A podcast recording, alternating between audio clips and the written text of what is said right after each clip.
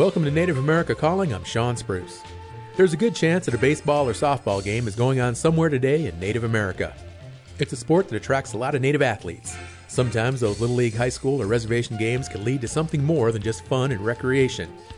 Today we'll hear about Native players making it to their college team and even the major leagues. Tonight, a Native pitcher is in the All Star game. We celebrate the baseball and softball diamond coming up right after the news.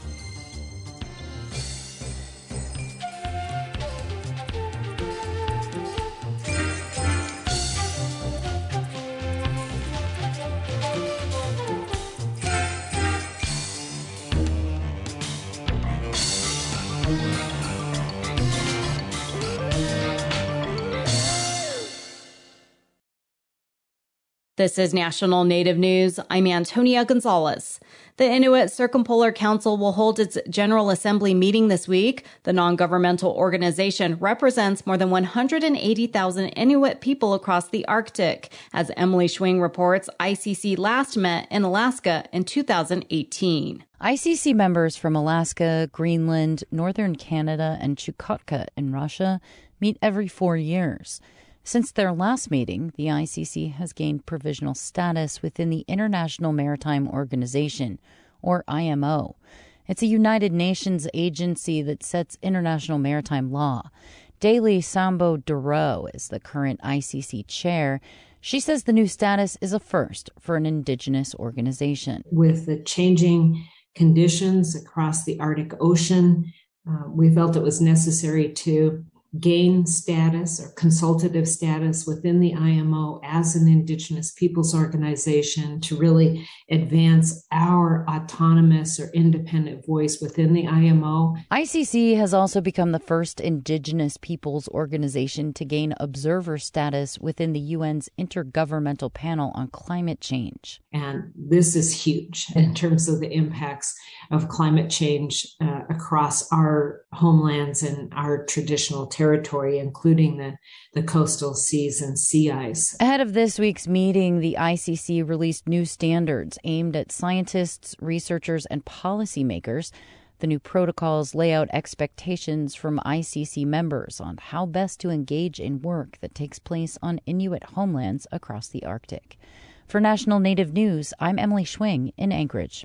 Two Minnesota tribes are suing the U.S. Environmental Protection Agency over the agency's approval of changes to the state's water quality standards. Last week, the Fond du Lac and Grand Portage bands of Lake Superior, Chippewa filed a Clean Water Act lawsuit in federal court seeking a reversal of the state's new water quality standards. At issue in the case is the approval of changes to industrial and agricultural standards. The tribes argue lowering standards for use in those areas is likely to result in increased pollution downstream. They're concerned about water flow around and through reservation land and threats to land and water use for hunting, fishing, and gathering, especially for wild rice. They argue protections are being rolled back in violation of the Clean Water Act. According to the tribes, it's believed to be the first lawsuit by any tribe in the country against the EPA over approval of changes to state water quality standards. The St. Regis Mohawk tribe in New York has been awarded more than $2 million in grants for suicide prevention. The federal funds will advance programs for community members at risk of suicide, for prevention, intervention, and post prevention, and for a zero suicide initiative project. Tribal and health officials say suicide and suicide attempts continue to have devastating impacts on the community. They say contributing factors include the opioid crisis and the COVID 19 pandemic. Health officials say they're also incorporating traditional practices, which emphasize asking for help is a sign of strength. Navajo basketball player Ryneldi Becenti is featured in the new web series Kids Meet. In any sport, you have to learn how to win, then you have to learn how to lose, but at the same time, you still keep working hard to accomplish your goal. Becenti is the first Native American to play in the Women's National Basketball Association. The series is a collaboration between Sesame Workshop and Hi Ho Kids. Sesame Street Muppets join young people who lead one-on-one interviews with changemakers, highlighting an appreciation of diversity. The two-part series includes Samantha Lopez, a dancer who happens to be in a wheelchair. The episode with Becenti was released Monday on YouTube. I'm Antonia Gonzalez.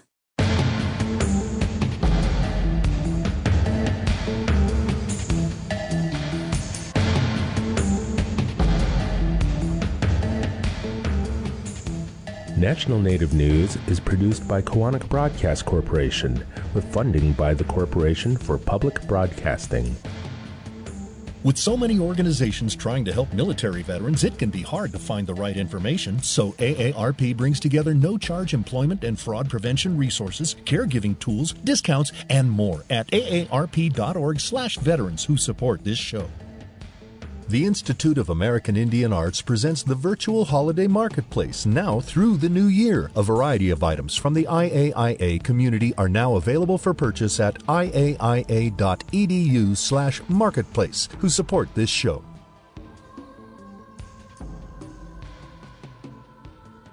Native Voice One, the Native American Radio Network.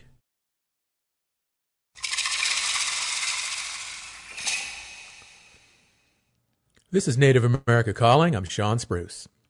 Tonight is one of the major milestones of every Major League Baseball season. It's the start of the All Star game, and a native pitcher, Ryan Helsley, is among those taking the field. Helsley is a right handed reliever for the St. Louis Cardinals. He's been a big leaguer since 2019 and grew up playing baseball in northeastern Oklahoma. And he's not the only native pitcher to gain notoriety. Charles Bender, a White Earth Ojibwe player from Minnesota, made history on the mound more than a century ago. We'll hear about his legacy a little later. And more recently, in 2020, Brandon Bailey, a citizen of the Chickasaw Nation, made his major league debut on the mound with the Houston Astros. We're going to talk with Brandon today. And we'll talk with a softball player about turning her passion for the game into a college career. We're talking about pitching, hitting, fielding, and running the bases today. And we want to hear from any baseball and softball fans out there listening. Tell us why these sports are important to you and your native community. Give us a call, 1 800 996 2848. That's 1 800 99 Native. Joining us now from Phoenix, Arizona is Brandon Bailey. He's a pitcher with the Cincinnati Reds organization. He's an enrolled citizen of the Chickasaw Nation. Brandon, thanks for coming on the show today. Hi, Sean. Uh, thank you for having me. It's truly an honor. Brandon, it's great to have you here on the show. And you've spent some time pitching in the major leagues. That is such an amazing accomplishment that almost defies all odds when a person thinks about how many kids in the U.S. and even other countries dream of playing baseball at that level. What's it like to be one of the chosen few who actually gets to live that dream? Uh, to be honest, the only word I can describe it would be surreal.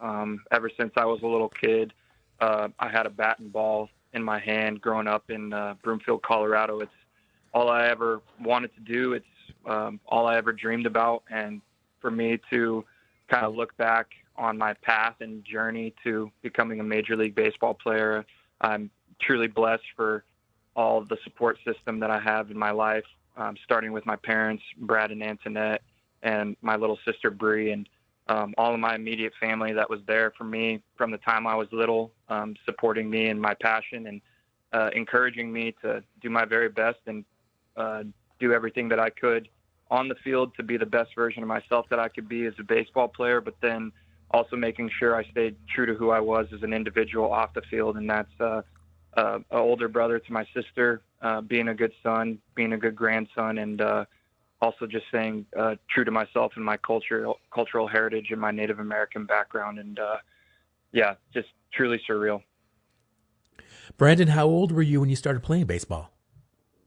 Uh, I was about two or three. Um, my dad would take me to the recreational field that was about a couple blocks down the street from our house growing up, and he would just toss me the ball and uh, asked me who I wanted to imitate that day. Um, I was a hit, huge Colorado Rockies fan growing up. Uh, it was a few years after they had just been introduced as a new team in the major leagues. So back when they was the Blake Street Bombers of Andres Galarraga, Dante Bichette, Larry Walker, uh, etc. So I, as a little kid, I grew up idolizing those players and uh, would try and imitate their batting stance and their swing. And my dad would and me would play for hours upon end uh, just the two of us. But then uh, started playing t-ball as soon as as soon as it was allowed around the age of like five five years old, and never looked back from there. That's just amazing. I, I, can remember some of those names, those old school Colorado Rockies players. I remember, I, I still remember when that franchise actually started uh, back. I think it was the very early '90s. I'm showing my showing my age here. Brandon, as we mentioned uh, at the start of the show, Native Americans have a rich history in Major League Baseball, and Are you proud to be a part of that legacy? Uh, absolutely. Um, you know, just being able to represent the Chickasaw Nation uh, and be able to play baseball at level is uh, truly an honor. But then also just to be able to represent um, all Native people and all Indigenous people across America.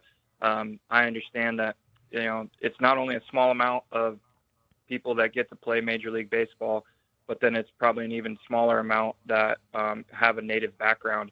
Um, so for me, just to be a really small uh, sliver and piece of that, uh, it's truly an honor, and um, hopefully I can get back to the major league soon and uh, be able to continue that and uh, be able to bring pride uh, to Native people all the way across the country, from youth to um, our elders. Um, I want to represent us in the best way possible on and off the field.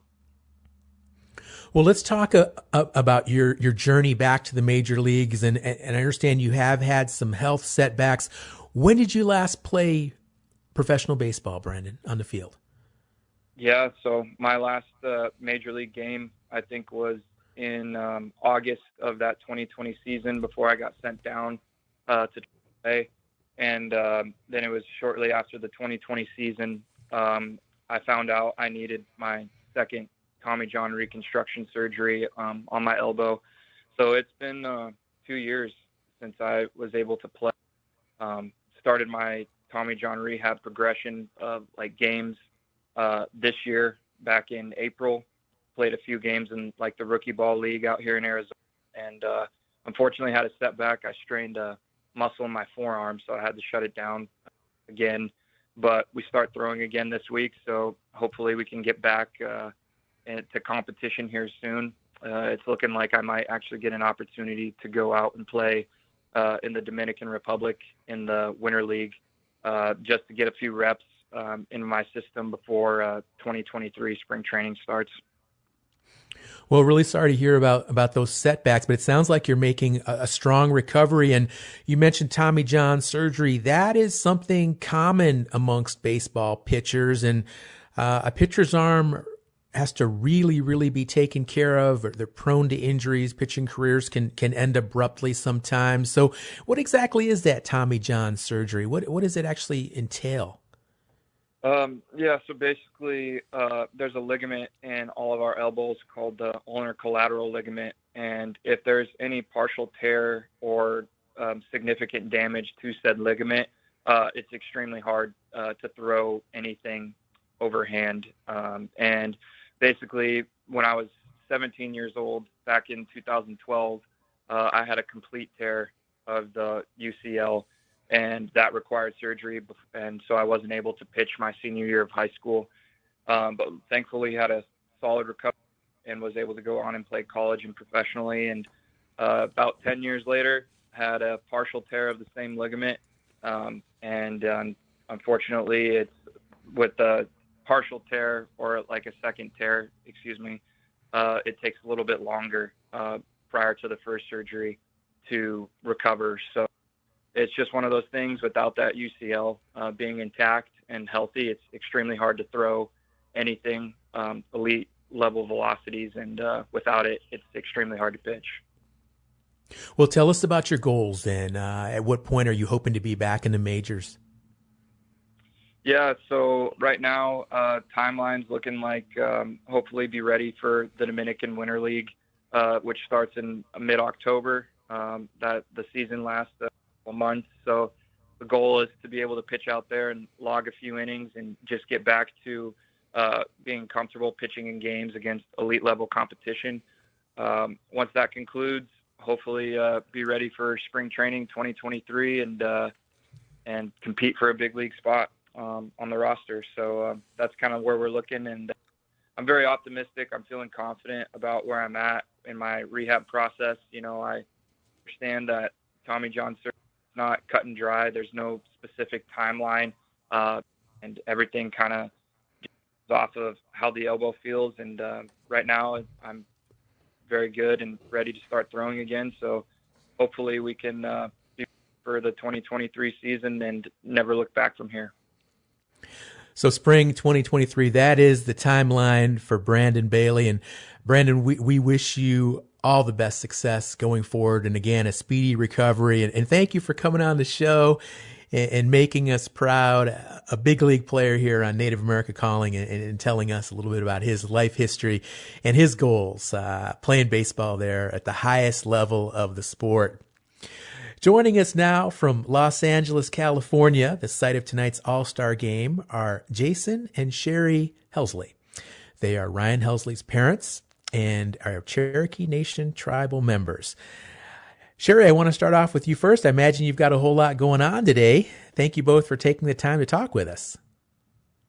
Yes. Hey, she had to step out. Actually, she went downstairs with the boys, so it's just me. I, I apologize for that, but uh, no worries, Jason. No worries. Well, well, let me just first off congratulate you, Sherry, the entire family with regard to your son Ryan's success. You must all be extremely proud. Uh, yes, very much so. Like the other night, he after the game, he sent us a picture of an envelope, and you know, it was okay. Like, what is it? What is it? You know, and he was like, "I'm busy. I got to do arm care." And I was like, "Son, you've got to open that." So anyway, he opens it, you know, and there's the invitation for the All Star game, and you know, of course, the tears start flowing, you know. And I told him, I said, son, there's there's more tears than words to explain the level of pride and how proud we are of you and your accomplishments. And like you said, they're just kind of like uh, he alluded to earlier. You know, it's just surreal, and you just you can't imagine that your kid has attained this level, and it's just there just aren't words. I mean, there really aren't. It's just it's extremely exciting, and we're very very proud of him, and just it's just amazing. Like I said, to come that far and to where he's at now is just truly amazing. He's been blessed, truly truly blessed. Blessed is the word that Jason Helsley uses to describe his son Ryan's success. He's playing tonight in the Major League Baseball All Star game in Los Angeles, California. And we've got him and his wife Sherry on the show. We are going to have to take a short break, but when we come back, we're going to learn more about the Helsley family, their Cherokee heritage, and why the sport of baseball is so important to them. Folks, give us a call here. We got professional athletes on the show. We've got baseball enthusiasts. 1 800 996 2848. That's the number to call. Again, 1 800 996 2848. Give us a call now so we can be sure to get your comments on the air. We'll be back right after this short break.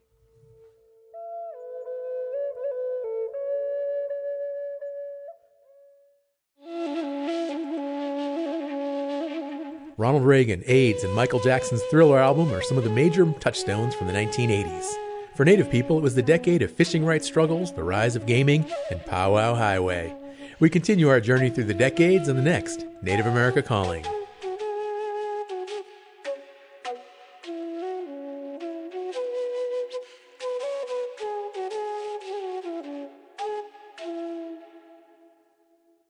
Support by Indigenous Pact, a healthcare consulting company working to create health equity in Indian country. Indigenous Pact offers solutions to fit the needs of your tribe. Their team, experts in healthcare strategy, policy, and innovation, provides a one-of-a-kind plan to solve the issues specific to your community. Indigenous Pact works to create three primary outcomes, healing spaces, healthy citizens, and sustainable economies. More information at indigenouspact.com. Thanks for tuning in to Native America Calling today. I'm Sean Spruce.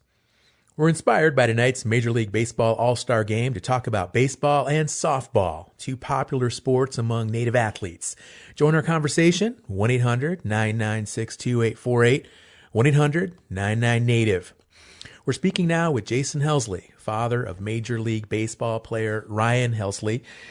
And Jason, you and your wife Sherry, uh, you traveled from your home there in Tahlequah, Oklahoma. You're in LA now. Uh, what's going on in, in your mind right now? It's just a few hours before the All Star game starts.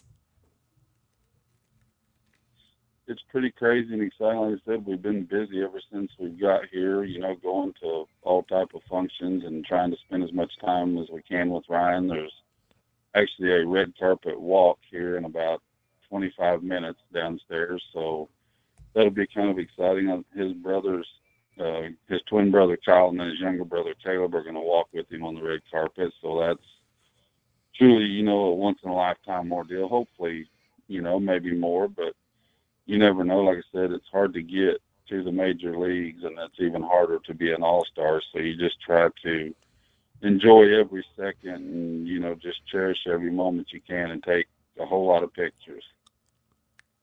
And how is Ryan feeling right now? Does he have any pregame rituals? Um, not really. I mean, just typical, you know, that pitchers do. You know, just getting out there, doing your stretching, doing your tossing, and just you know, coming out of the bullpen, you just always got to stay ready and have that mindset that, you know, I've got to be ready as soon as the phone rings. And it's a little different from a starter, you know, that you know what day you're going to start and you kind of have your routine you go through. But being a bullpen, you have to stay ready at the next ring of the phone. Hmm. Yeah, I would imagine you just got to kind of always be ready to go. You never know when you get that call to step in. And Jason, as a parent myself, and I'm thinking of all the other folks, parents listening on the show today, I, I think, you know, the question I think we all have is like, like, what did you and Sherry do and how did you instill a, drive for accomplishment with your children? Because I, I think, um, as a parent, we, we're just kind of amazed at, at how you can raise children to be so successful. Yeah. And like I tell people, I said, you know, first of all, you know, the good Lord's got to bless you with the ability to attain the athletic, um, I guess, status that he's in with the MLB. But also, then you have to have a good family network that instills, you know, the work ethic, the drive, the desire to, you know, set goals, attain them, and you have to work hard you know, and that's what, you know, we've had so many people congratulating us, you know, over the last week or so. And yes, it is, it is our name on the back of his jersey, but there has been so many, so many coaches, teachers, parents, grandparents, cousins, family, and friends that have all had a hand in Ryan's success and all of my boys' success. I mean, it, it truly takes a village to raise a well-rounded individual. You know, it just it's not one person. You know, it's and you hope everyone has that same work ethic, work ethic and mindset. You know that hey, set your goal, whatever it is. It doesn't, president of the United States, CEO of a company, whatever. Pro athlete, set it and work your butt off and go get it. You know, nothing's going to be handed to you, but whatever you do, you're going to do 110%. You're not going to quit. And, you know, life is several failures and setbacks. And you have to learn how to adjust and handle adversity and not let it keep you down. You know, respond to it, get up and go get it. Jason, were you a baseball player growing up yourself? No, sir. I, I well, I played a little bit little league, very little, and then I went on to play high school football. But that's where it stopped for me. I was my kids are so much better athletes than I am. They played multiple sports. Like I said, they played football in the fall, then basketball, then baseball in the spring, and then they would even run track along with baseball and even do powerlifting. So they they were highly, highly gifted athletes and just busy. My my lord, we were busy driving all over several states in the country.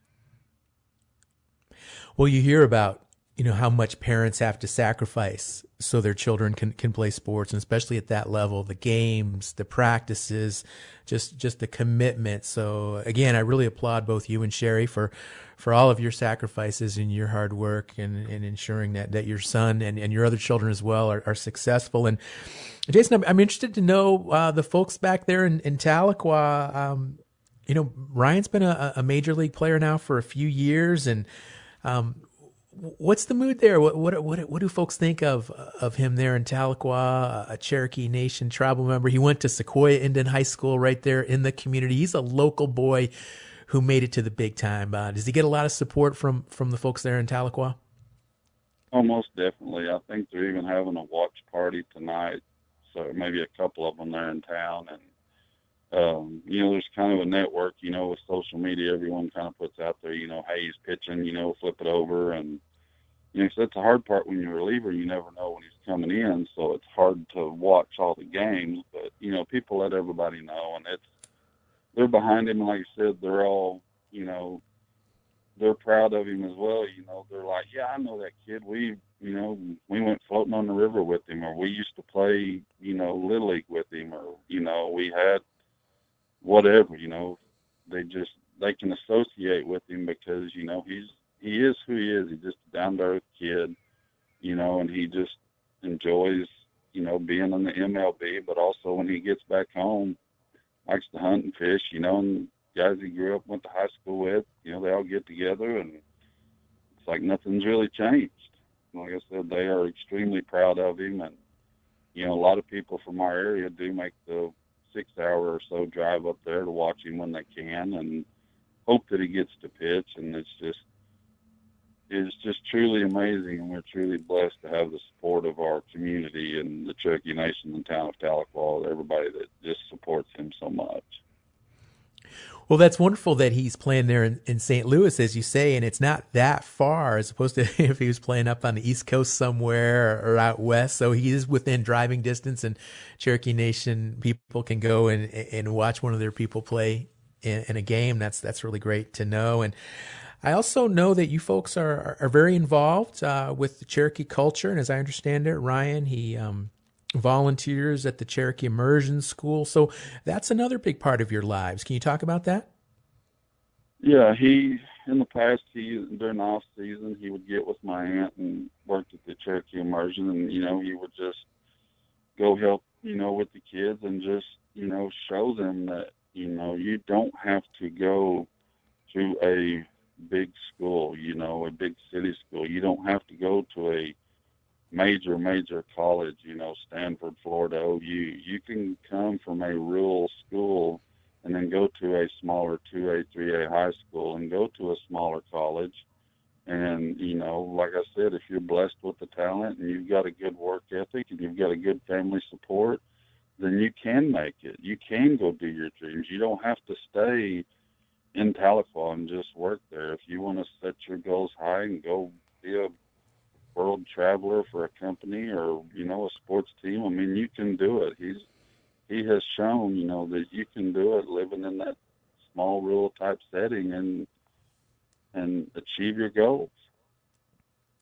Jason, how old was uh, was Jason? Excuse me, how old was Ryan when Major League Scouts started started coming and watching his games? It was probably after his freshman year of college. He had went out and played. Actually, come out here into Santa Barbara and played in the Summer Collegiate League, and had a pretty good uh, showing out here and got noticed. And then that fall of his sophomore year, scouts started showing up, and then when the game started that next spring, they were at every game, and it literally took off like wildfire. And before we knew it, they were like, "Hey, he's going to get drafted," and we were like, "Are you serious?" And they're like, "No, for real, he's going to get drafted." And we're like, "Okay," you know. And then he got drafted, and you kind of get in the minor leagues, which you know you're excited, and it's like, well, okay, we're in the minor leagues, you know. And there's five or six levels you have to go through, and he's working his way through, and he gets to double A, and they start talking about him potentially coming up, and then he gets to Triple A Memphis, and then there's some legit talk, and before you know it, you get a phone call one night at midnight, and which is never good because it scares you to death. And he's like, "Hey, Dad, I got the call," and I'm like, "The call for what?" I'm like, "It's midnight. What's wrong, son?" He said, "No, Dad, I got the call." He said, "They're calling me up to the big leagues." He said, "I'm going to Milwaukee tomorrow." And you know, yeah, then we're like blown away. We're like, "Oh dear Lord, we've got to hurry up, figure out how to get to Milwaukee right now." So luckily, we scared it around, figured out okay, drive, fly, whatever. Luckily, we got some flights, got up there in time, and got to see his major league debut in Milwaukee. So it was it was a whirlwind, but it was truly, truly an amazing time, and just like I said, just blessed and honored to be his dad and just get to enjoy the ride.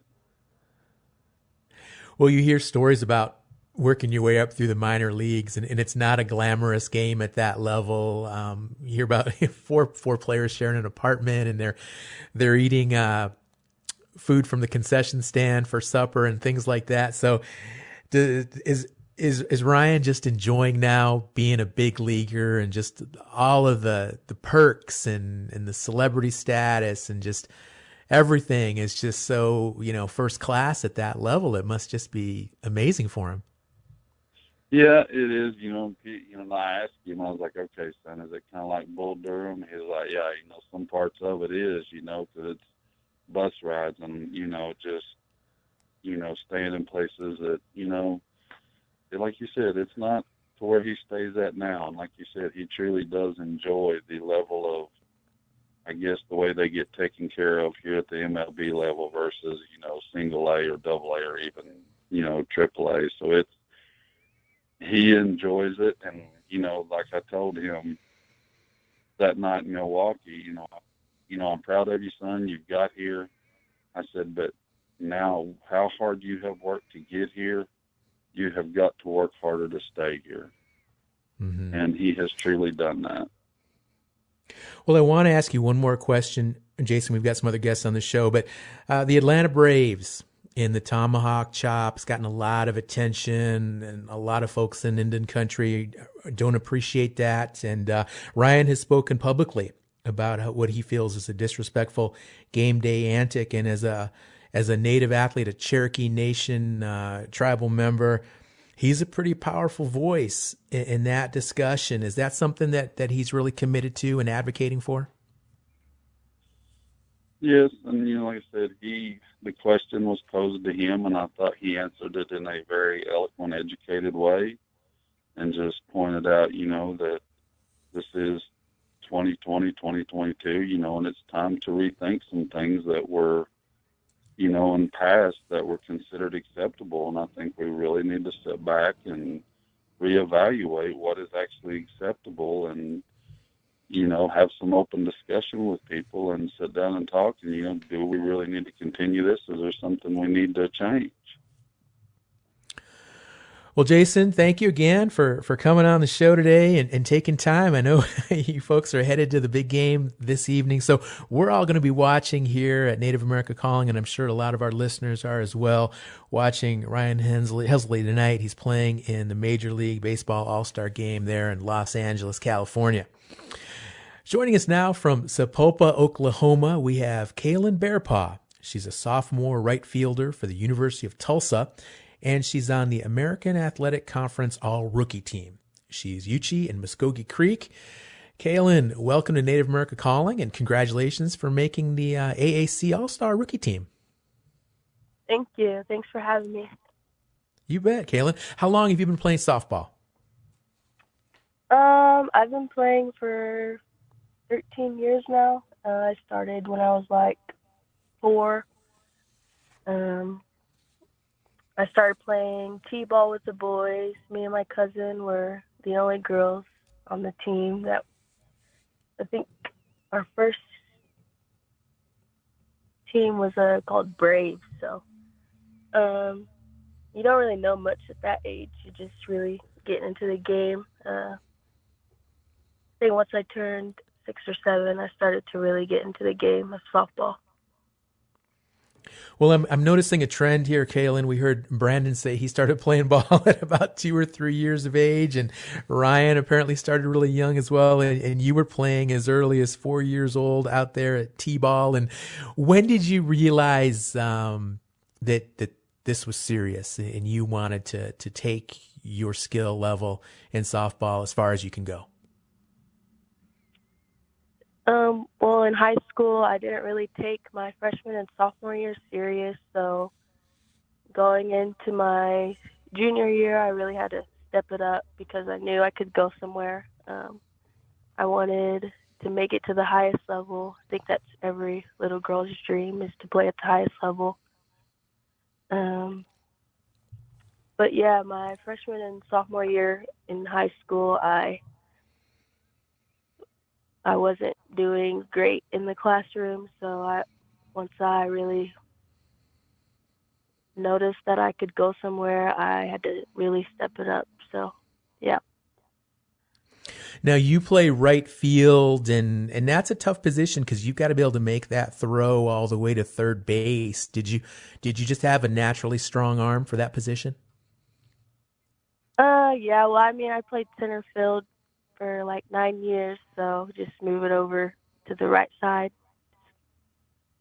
It's a, what other it's position? A change. Is it a change? Yeah. Yeah. What other positions do you like to play? I like to play infield. I played shortstop for a few years, or actually all four years of my high school career. Um, third base as well. I think this year I'll get a little playing time at first base, so we'll just see how it goes. And how about batting? You pretty comfortable there at the plate? Yeah, so beginning of my freshman year this year, I wasn't playing like myself. I just, you know, getting into the getting into the highest level, it's a little nerve wracking. So I just had to tell myself to relax and play like how I play. And I think once I mid mid season, I got really comfortable. I found my swing, and that's how I got selected as all rookie because I changed it around to mid season. We're talking now with Kaylin Bearpaw, and she is a sophomore right fielder for the University of Tulsa. Just made the all rookie team there for her athletic conference. And we're going to talk more with Kaylin and learn about how she gets focused and how she prepares for games, and a little bit more about other native kids there in Oklahoma playing softball, playing baseball, and, and what motivates them. Listeners, give us a call 1 800 996 2848. We've got plenty of time, and we certainly want to hear from our listeners. If you got any questions for any of our players on the show, please give us a holler 1 800 996 2848. We'll be right back.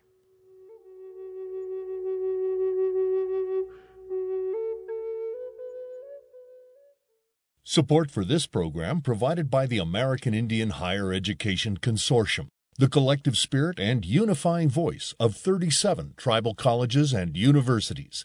For over 45 years, AHEC has worked to ensure that tribal sovereignty is recognized and respected, and that tribal colleges and universities are included in this nation's higher education system. Information on a tribal college or university near you at aihec.org. You're listening to Native America Calling. I'm Shawn Spruce. Who's your favorite Native baseball player or softball player? We're getting ready for the MLB All Star game tonight, and we're hearing about what baseball and softball means for Native athletes. Call us with any fresh takes on baseball or softball, 1 800 996 2848. We're speaking now with Kaylin Bearpaw. She's a Yuchi and Muskogee Creek all rookie softball player at the University of Tulsa. And Kaylin, baseball is very much of a mental game like so many sports. What do you do to help yourself stay focused, stay relaxed, just be be on your on your best for game day? Um, well, you know, it's just game of failure. Um, you have to really be confident in yourself. You got to tell yourself that it's okay if you don't get a hit or if you make a mistake, you got to make up for it. It's just really a mindset. Um, you have to go in with a clear mindset, uh, focus on just the game. Um, it's just really how you approach it. Just relax, stay confident, believe in yourself. It's just all about your mindset, how you go into the game. Kaylin, growing up there in Sapulpa, were there a lot of other Native kids playing softball and baseball? Um, not not as many, but um, my brothers they played football, wrestled. Um, I know I have a few cousins that played softball. It's just not really, not very many from Sapulpa, Oklahoma. Um, I actually have six brothers, and I'm the only girl, so there is no giving up for me. I'll bet. Yeah, you have to to earn your keep there. And off the diamond, um, can you look to softball as as something that's taught you other life skills that extend beyond the field? Um, yes, it's just taught me to be strong, um, and really just confidence. Confidence is a big key in softball, and outside of softball, it's a big key. You know, every little every little girl's dream is to play at the highest level. Um, you see all these girls playing in the Women's College World Series, and you're like, man, I want to play there one day. And just being able to compete for that now, for that chance now, is just surreal. Um, I couldn't be here without my family's help. Um, it's just been a dream, and words can't explain how thankful I am for these opportunities. Uh, mm-hmm. A lot of. Well, Kaylin, uh, I'm sorry, I just want to ask you. So, we're talking earlier about Major League Baseball, and, and that's the pinnacle of baseball. But softball, what is the ultimate goal? You mentioned College World Series. I know softball is an Olympic sport. What is the highest level of, of softball that you could possibly play? Um, there's professional softball, there's WPF, and then there's uh, AU softball. There's two different leagues. So WPF is like USSSA Pride and Vipers, I think, and then for AU, there's they have different teams uh, to play against each other. Well, Kaylin, we wish you all the all the best of success moving forward, and, and, hope you accomplish all of your dreams and all of your goals that you've set for yourself there on the softball diamond. Good luck to you. Thank Let's you. talk Thanks a little bit. Yeah, absolutely, Kaylin. I hope to have you back on the show again later when when you win some more awards and, and maybe you're playing at that next level. So so thanks again. Let, let's talk a little baseball history now. Joining us from Durango, Colorado is Kurt Brown. He's a columnist for the Minneapolis Star Tribune. Kurt, welcome to Native America Calling.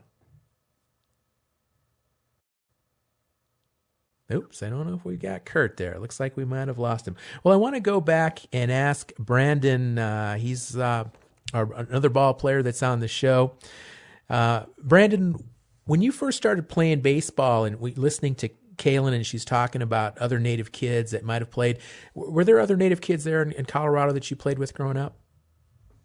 Uh, so unfortunately, no. Uh, my experience uh, just growing up in a big city uh, like the Denver metro area, um, it was a situation where I couldn't really uh, relate to a lot of other students and athletes uh, that I grew up with playing in like little league and competitive leagues uh, about my Native American culture just because um, it was so rare uh, to meet uh, other Native athletes. Uh, however, when I got to the high school level, um, my head coach uh, Garen Estes had a him and his uh, younger his oldest son uh, Hayden Estes, who was also my age, uh, grew up uh, in the California area, and I want to believe uh, they were uh, a part of uh, the Sequoia tribe. Uh, I want to say uh, was the name of their tribe that they were associated with. So nice to have a student was in high school uh, and a, a teammate that had a Native American background. It was something that we could relate to and talk about, um, and just kind of talk like talk about our various experiences as athletes and how wanted to give back to the Native American community, or at least learn more about our uh, culture, cultural heritage um, as young uh, Native American athletes. Well, that's great to hear that you you found uh, another native player there at that next level. You were able to uh, to play along with and, and and grow with the sport together. That's that's a wonderful story there, Brandon. And I think we've got Kurt back. Kurt, are you there? I am, Shawn. Thanks for uh, including in this interesting program today. Absolutely, Kurt. And, like I mentioned, we want to talk a little bit about baseball history. And, and, earlier in the show, we talked about Charles Bender, who, like a lot of Native athletes, was nicknamed Chief. Uh, how did Chief Bender stack up his talent for his era? It's interesting. You know, in Minnesota, people are pretty excited with the All Star game. Byron um, then is starting for the American League, and but I think if you ask most Minnesota baseball fans, you know who's the you know the first Hall of Famers from Minnesota, you, you'd hear probably Kirby Puckett or Harmon Killebrew or Tony Jim Cotter this year, and Dave Winfield and Paul Molitor and Jack Morris are all from St. Paul, but um, Charles Albert Bender, born in 1884, was the first Minnesota-born guy to make it to the Hall of Fame, and just to his career a little bit with statistics. We're we're going way back to 1900s, um, but from 1909 to 1914, he won at least 17 games seasons in a row. Um, in 1910, 23-5 with career best 1.58 earned run average. Threw a no hitter that season, and he won the first game of the World Series. And that was just one of three World Series championships he helped uh, the Philadelphia Athletics win in just a four-year span. So he was pretty dominant player back in the early 1900s. And where where in Minnesota was uh, Charles Bender from? He grew up um, as the son of a German American father and an Ojibwe mother. He was born near Brainerd, about 20 miles east of Brainerd in northern Minnesota, and uh, spent most of his childhood on the White Earth Reservation up in Ojibwe country.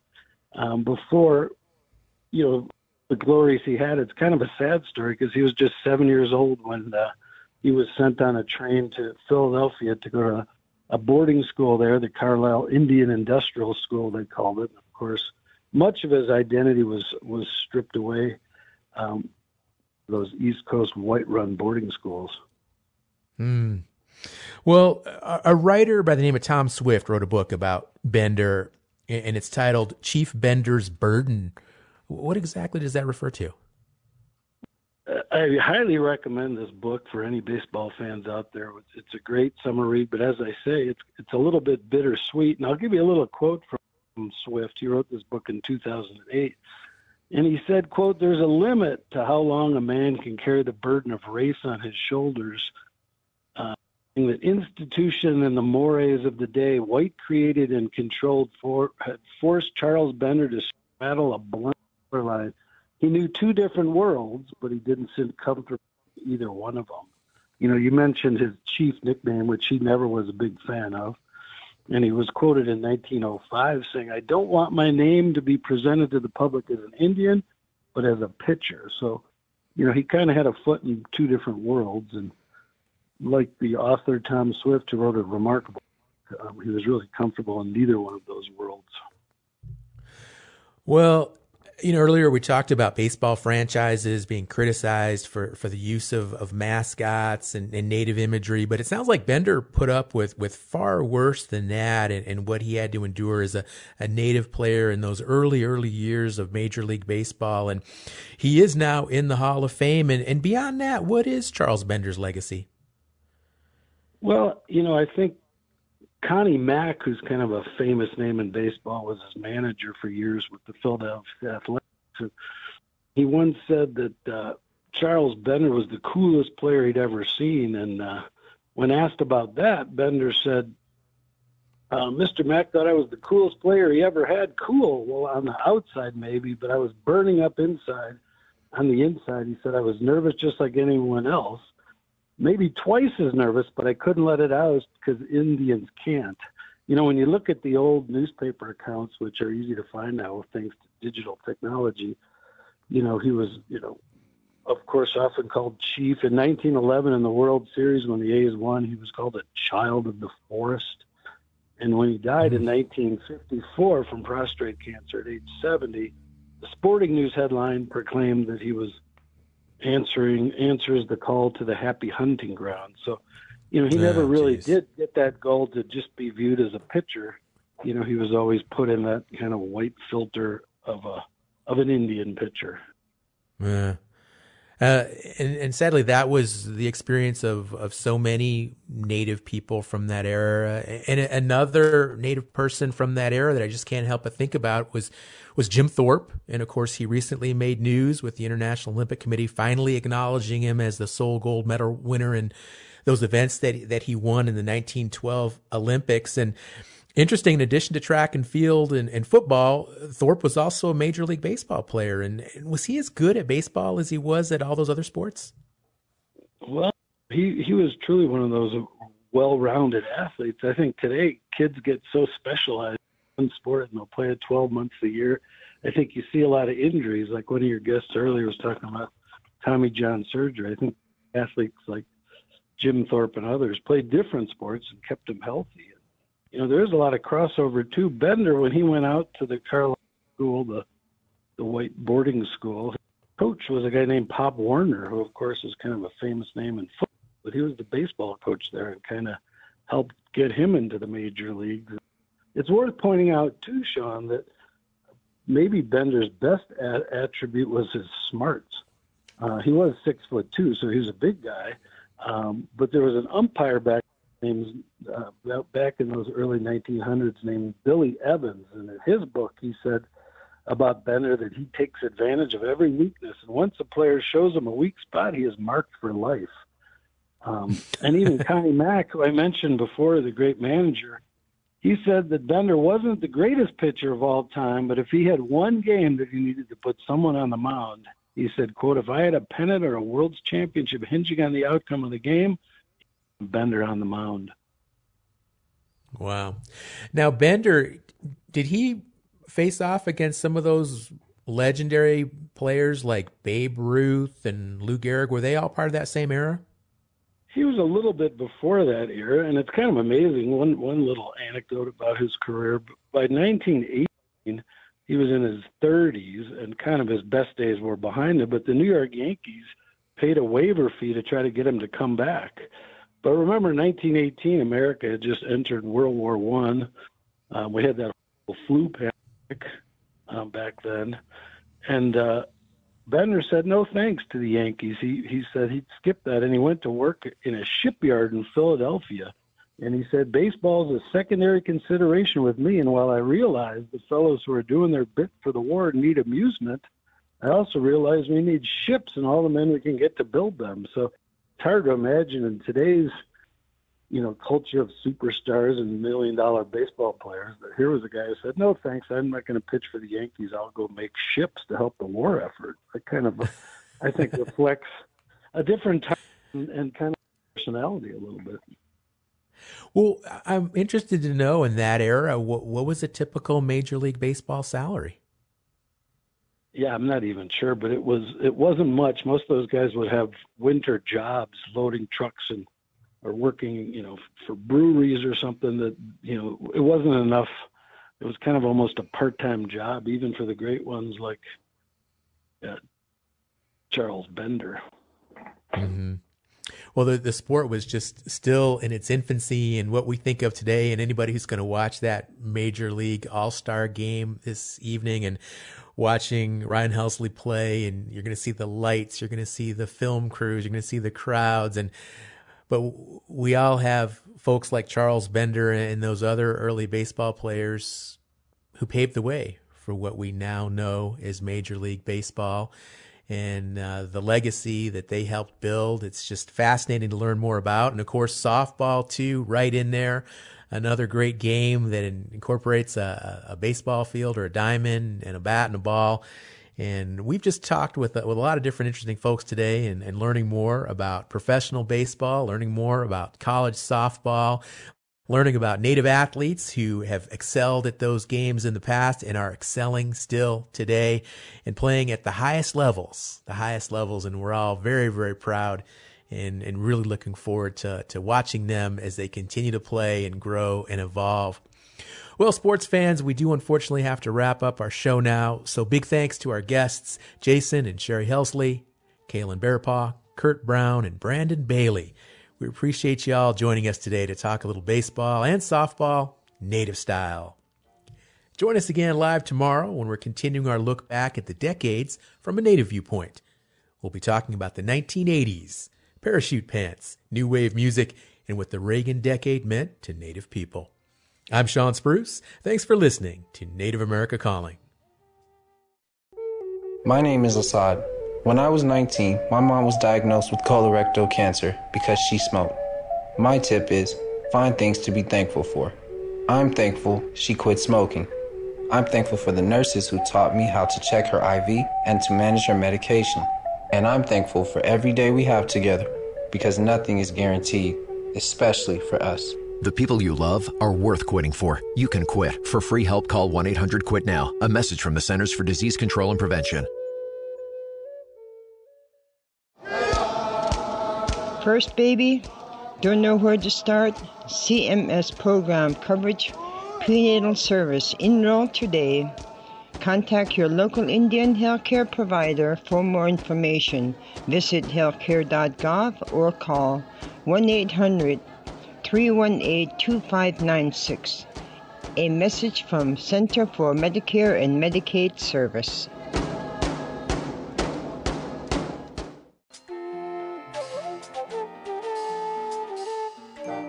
Native America Calling is produced in the Annenberg National Native Voice Studios in Albuquerque, New Mexico by Koahnic Broadcast Corporation, a native nonprofit media organization.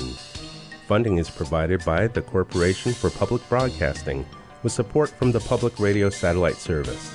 Music is by Brent Michael Davids. Native Voice One, the Native American Radio Network.